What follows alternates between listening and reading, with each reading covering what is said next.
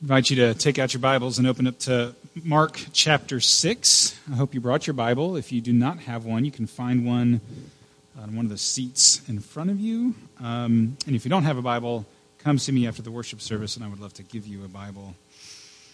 Uh, before we start, um, I never told y'all what to do with those connection cards um, that I asked y'all to put your name on. Just leave them in your seat, and we'll pick them up after the worship service. Um, also, we had a number of people um, last night or last minute um, who helped lead our youth discussion group um, said they could not be here.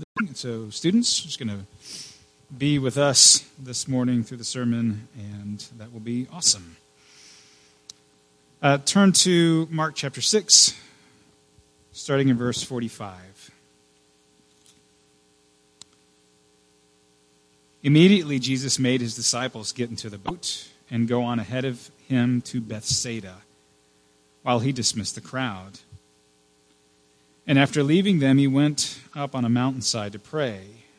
Later that night, the boat was in the middle of the lake, and he was alone on land. Now he saw the disciples straining at the oars because the wind was against them. Shortly before dawn, he went out to them, walking on the lake he was about to pass by them. But when they saw him walking on the lake, they thought he was a ghost, and they cried out because they all saw him and they were terrified. Immediately, he spoke to them and said, Take courage. It is I. Don't be afraid. And then he climbed into the boat with them, and the wind died down. They were completely amazed, for they had not understood about the loaves their hearts were hardened. We're in this message series uh, about living boldly for Christ. Um, and there is this point that is made clear at the end of the passage. Um, being bold for Christ requires courage. Jesus said, Take courage. And I thought that's kind of interesting because when you think about attributes of Christians. In fact, if I were to ask you to write down on your note sheet uh, top three attributes that you expect Christians to show, what would you write down? You can do that. You just jot down top three attributes you think Christians should should have or show. Love, that might be at the top of your list. What else would you write? Top three things Christians should have or display joy. Might go through the, the, the fruits of the Holy Spirit listed in Galatians chapter 5 love, joy, peace, patience, kindness, goodness, faithfulness. Any of those, right? Gentleness, self control. How many of you would have down as one of your top three courage? That Christians should show courage. This passage shows how critically important courage is. And I want to look at three things from this passage why courage is important, how does Jesus form this courage in us, and what is the true nature of the courage that Jesus wants us to have. That's what we're going to look at today. Um, why is courage important for a Christian? One might look at this story and say, well, it's pretty obvious, right? Because there's lots of storms in life, and we need courage. That's very true. Uh, storms is one of those metaphors for life. Tertullian, one of the, one of the earliest church uh, theologians, um, pointed out this story of the disciples in the boat in the stormy sea and said, that's what life is like. It's like being in this boat and there's storms all around us. There are storms. Uh, but I think one of the, the most fascinating details of the story is how the disciples wound up in the storm in the first place.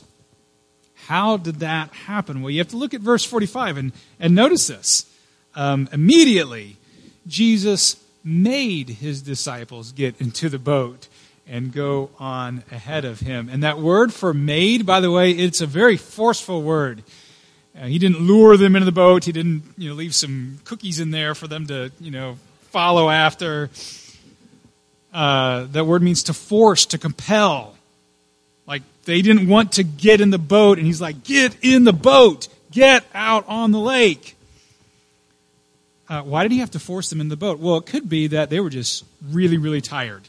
Um, as we've walked through the sermon series, we've read many stories from Mark chapter 6 about Jesus sending out the disciples on this mission trip, going out to these different villages um, throughout Galilee with no provisions. They had to kind of find them on their own and rely on the hospitality of others. Uh, last week we read about the, the story of feeding of the 5,000, where the disciples were with this huge crowd of people. Jesus had promised them rest, and lo and behold, they spend the day not resting, but with this crowd of 5,000 men, women, and children in, uh, in addition to that, all day long without food. And finally, they get some food at the end of the day. And, and when Jesus was telling the disciples, get in the boat, they might be saying, ah, we don't want to. We just want to chill with you, Jesus. How about that? How about that for a good plan? No, I want you to get in the boat and go on ahead of me.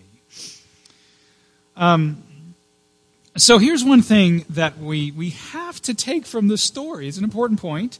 It's this obedience can make you uncomfortable. Obedience to Jesus can make you uncomfortable. There's this nice little saying, and I bet you have heard it before in some form or fashion. And it goes something like it's not in the Bible, but it, it, it sounds nice, and there's some, some truth to it. Uh, you have to, have to think about it a little bit. But the, the saying is this the safest place you can be is where? And, and this is where there's multiple variations. The safest place you can be is in the center of God's will. The safest place you can be is with Jesus, or the safest place you can be is wherever Jesus wants you to be, or some, you know, some variation of that. Um, and it's not that that's not true, uh, but you have to define safe in a very particular way for that statement to be true. And if your definition of safe is easy, nothing threatening around you, then it doesn't really make sense when you look at this story. Because Jesus sent the disciples where Jesus wanted the disciples to be was in the middle of a lake with a storm raging around them. Wind causing large waves rocking the boat. The disciples were exhausted because they were obedient to Jesus and they got in the boat. Um,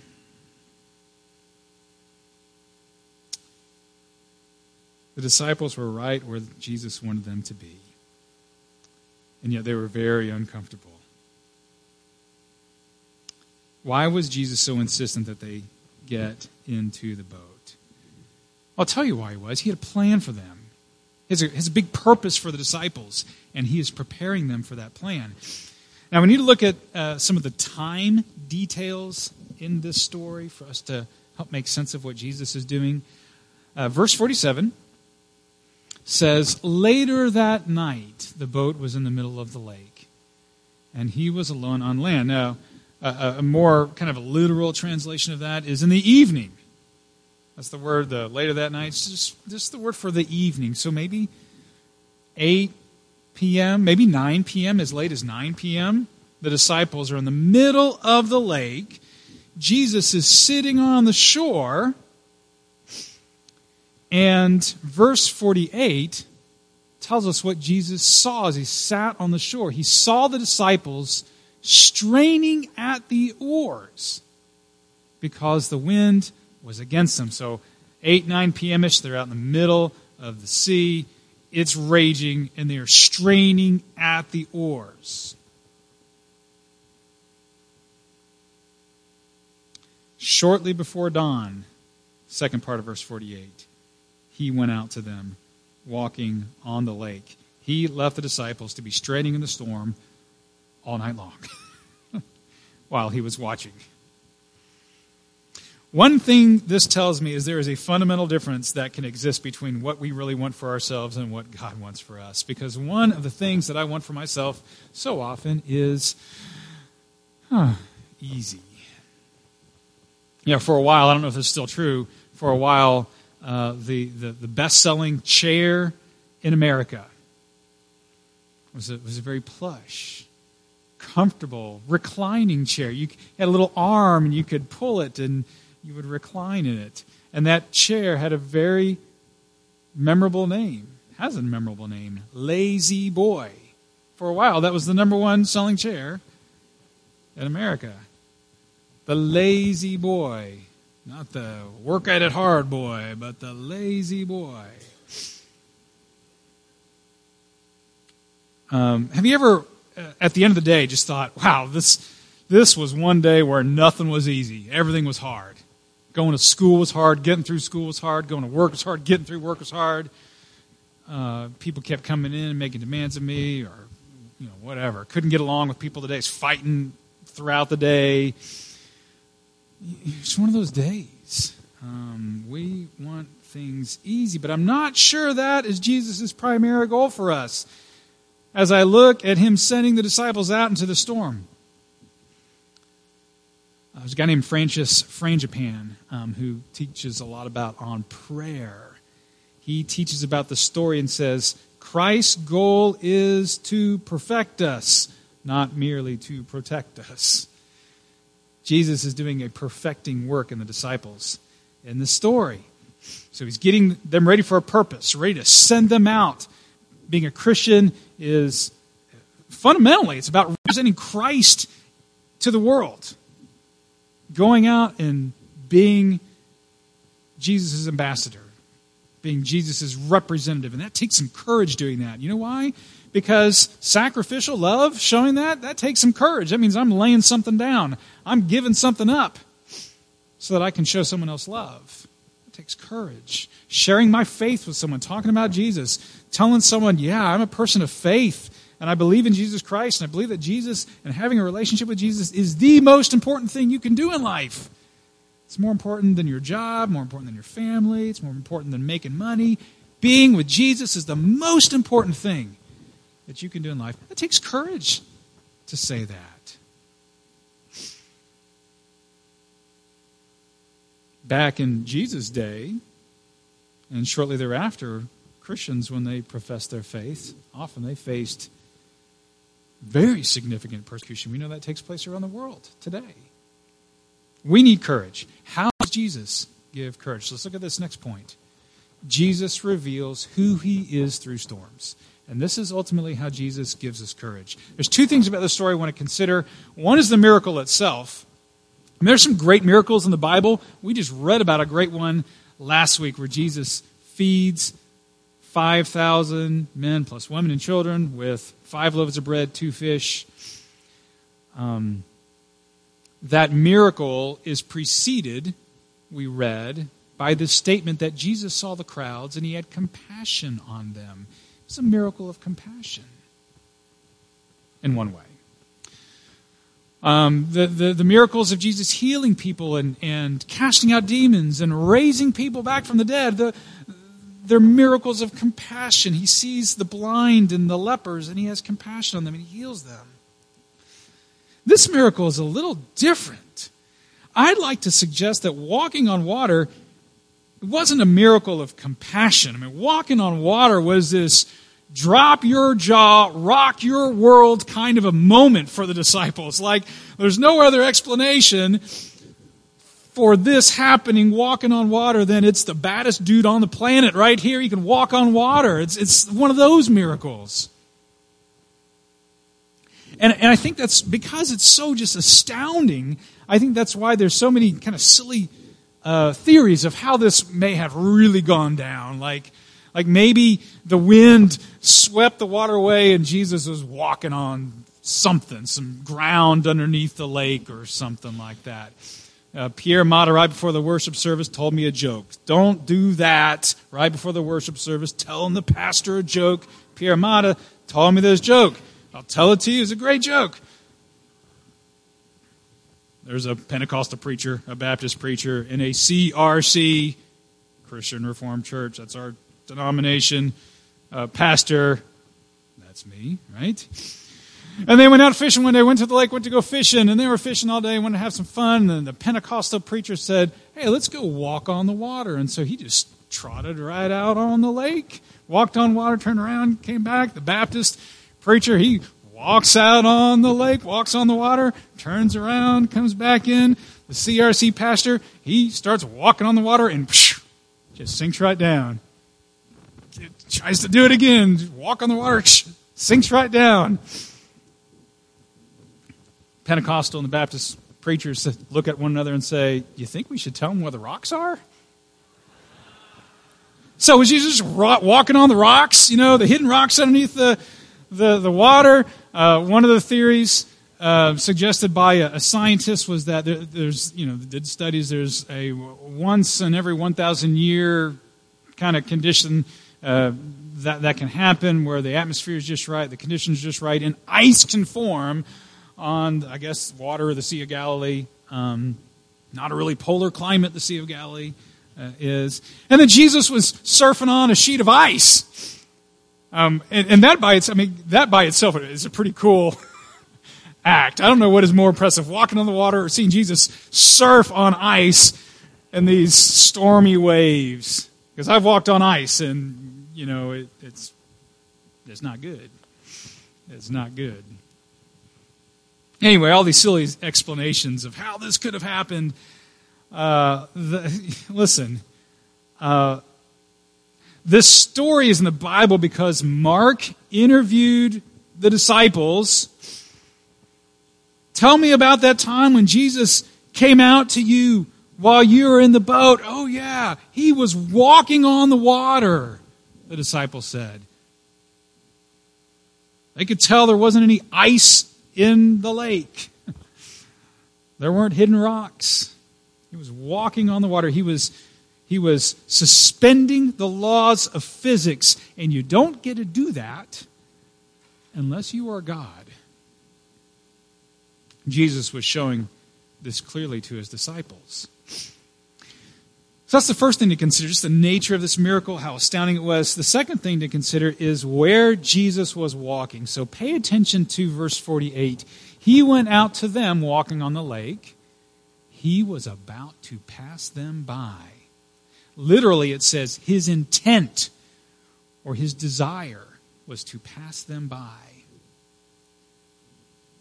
All right, you can't make this stuff up, right? If you're if you're trying to make up a story to try to persuade people to, uh, you know, to love Jesus, to believe in Jesus, you know, make up this nice story about Jesus so people will love him. You don't include, oh yeah, and the disciples were floundering all night against this, this wavy, stormy sea, and Jesus walked out to them on the water, but really his intent was just to keep on walking and pass them by. You don't leave that, make, put that, that detail in there, do you?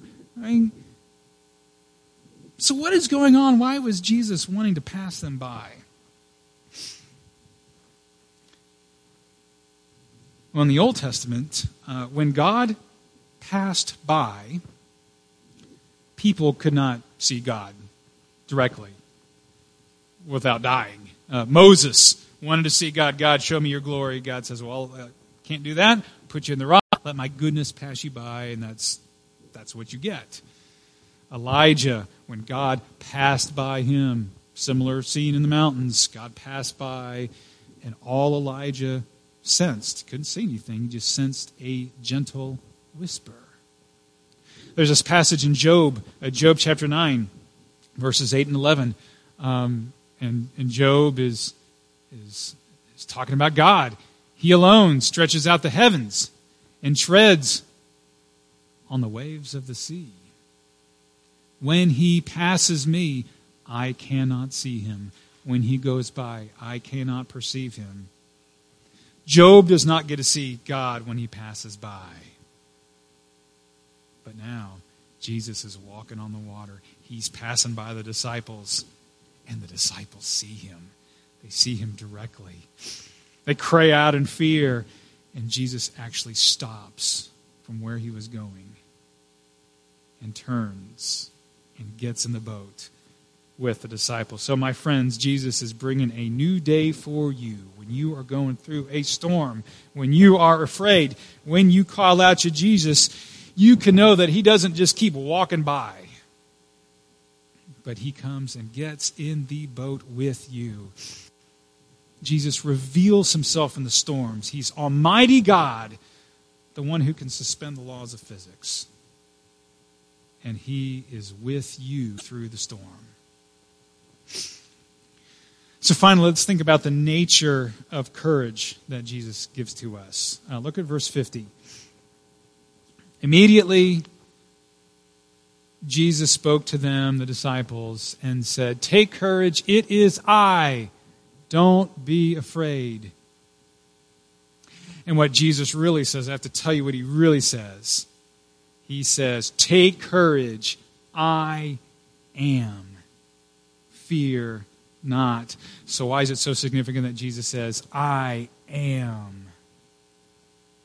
You might remember back in Exodus chapter 3, when God is sending Moses to lead his people, the Israelites, out of Egypt, escaping from mighty Pharaoh and the Egyptians.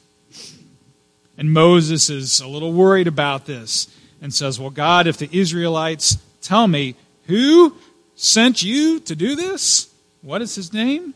What should I tell them? And this is what Moses uh, this is what God says to Moses, Exodus 3:14. God said to Moses, "I am who I am. This is what you are to say to the Israelites, I am has sent you." That's my name. I am. And in this story, Jesus walking out on the water, he says to the disciples, I am. It's me. It's me. The reason this is vital for the disciples is because, in order for them to carry out their purpose, or divine purpose, their mission, they need to know who is the true commander in their life. Who is their true commander? Jesus says, I am. So, in the end, the story is not about Jesus always rescuing, rescuing us from the storms in life. That's not what the story is primarily about. About Jesus preparing us for the mission that he has for us. Now, it is true that Jesus saves us from storms. If you are going through a storm right now, can you look at this passage and say, Jesus rescues us? Jesus is with me. Jesus is with me. He's with me in the boat. Can you say that? Yes, you can. But that's not primarily what the story is about. The storm you are in maybe is giving you a strong, courageous heart for your divine purpose. And the disciples needed courageous hearts. Look at, look at how the story ends. Verse 52, just a surprising verse. They were completely amazed, for they had not understood about the loaves. Their hearts were hardened. Their hearts were hardened. It says the disciples had hardened hearts. This does not mean that they just couldn't understand who Jesus was. It wasn't like they, their, their, thought processes were insufficient. I mean, of course, they couldn't really understand who Jesus, who Jesus was at the time. I mean, he, he the story is about God in human flesh walking on the water. That's not the easiest thing for us to understand, right? I would say that nuclear physics is easier to understand than God taking human form and walking on the water. It says their hearts were hardened, not that their minds were dull, their hearts were hardened. The reason that people refuse to believe it's rarely because they have dulled minds, it's because they have hardened hearts. It's because they are afraid. It's rarely because of insufficient evidence that someone says, Oh, I can't believe.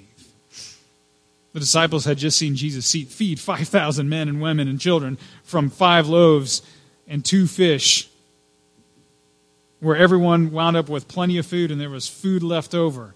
There's your evidence, but they still don't believe.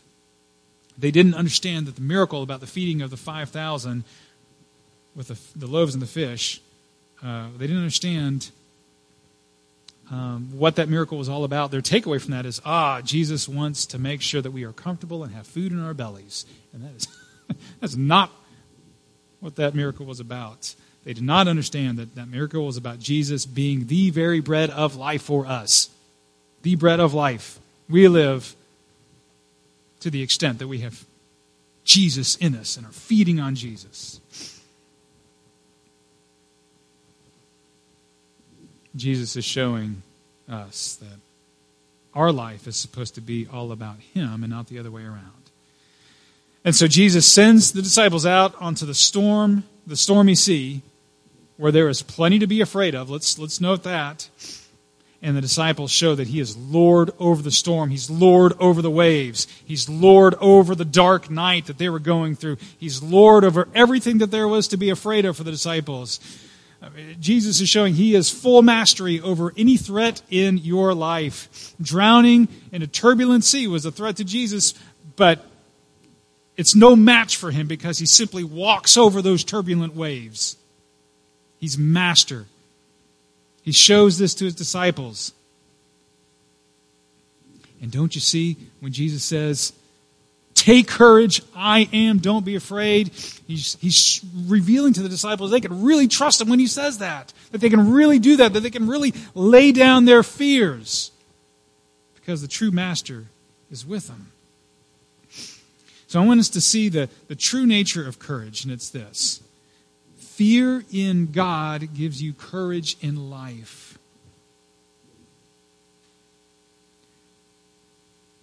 we can be afraid for our comfort in life. We can be afraid that things will work out the way that we want them to. And then we can start setting expectations on Jesus. Jesus, why am I going through the storm? Don't you know I shouldn't be going through the storm? I just went through a storm last month. I don't need another storm, Jesus. It's not how life's supposed to be. Don't you know that, Jesus? Come on. And then Jesus says, Let me remind you who the true commander is. I am.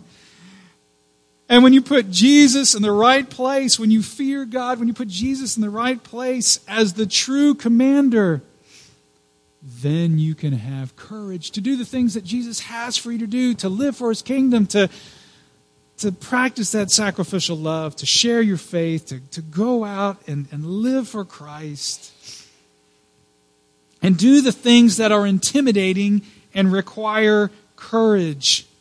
So, the courage that Jesus gives us is not the absence from all fear.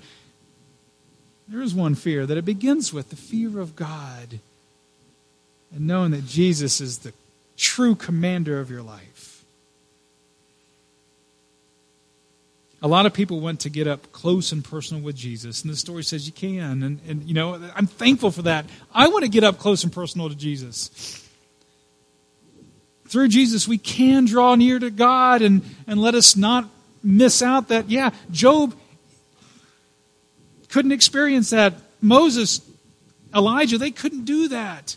But Jesus allows us to draw up close and personal to God. But know this when we draw close to Jesus, He is Lord, He is commander, and He has a mission for you. And His mission for you his mission for Hope Church is to go out and rescue people living in darkness who are going through storms of their own.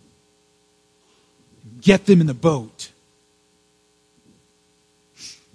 Throughout the centuries, God has been filling Christians with courage.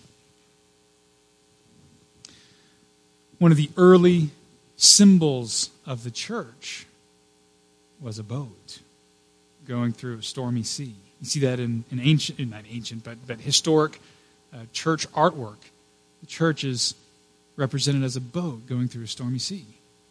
That's why sanctuaries, uh, this one, uh, to some degree, and, and you know churches where this is even more true, where, look, I mean, the inside of the sanctuary, it's made, made to look like the inside of a boat. Um, if you've been around church for a while, you may be familiar with one of the old churchy terms for this part of the sanctuary where everyone is seated. Uh, that old churchy term is the nave, N A V E, the nave. Everyone, you're sitting in the nave. We don't really use that term today here. Um, where do you get that word? We get that word from, from the same place we get our word navy. It's, it's a boating term. The church is seen as a boat. Because the church is a place you receive courage for the storms of life and the courage to go on a rescue mission. Go out and get other people in the boat so that they can get courage, so that they can go out and get people in the boat, and on and on and on as we go about this rescue mission. One more term for you. If you've been in our church for a while, you may know that the, the regional cluster of CRC churches has a particular name. You want to know the, the name of the regional cluster of CRC churches? Shout it out. Classis. Thank you. Classis. C L A S S I S. When I came to church three years ago got introduced to our denomination, I'm like, what is a classis? What is that? What does that mean? Do you know that it's the Latin word for a fleet of ships? That's what a classis is. It's a fleet of ships sent out by Jesus, our commander. And whatever we face, whatever storm is threatening, he is saying, Take courage. It is I. I am with you. Do not be afraid. So let's remember as we go out on this rescue mission be bold and be courageous. Let's pray.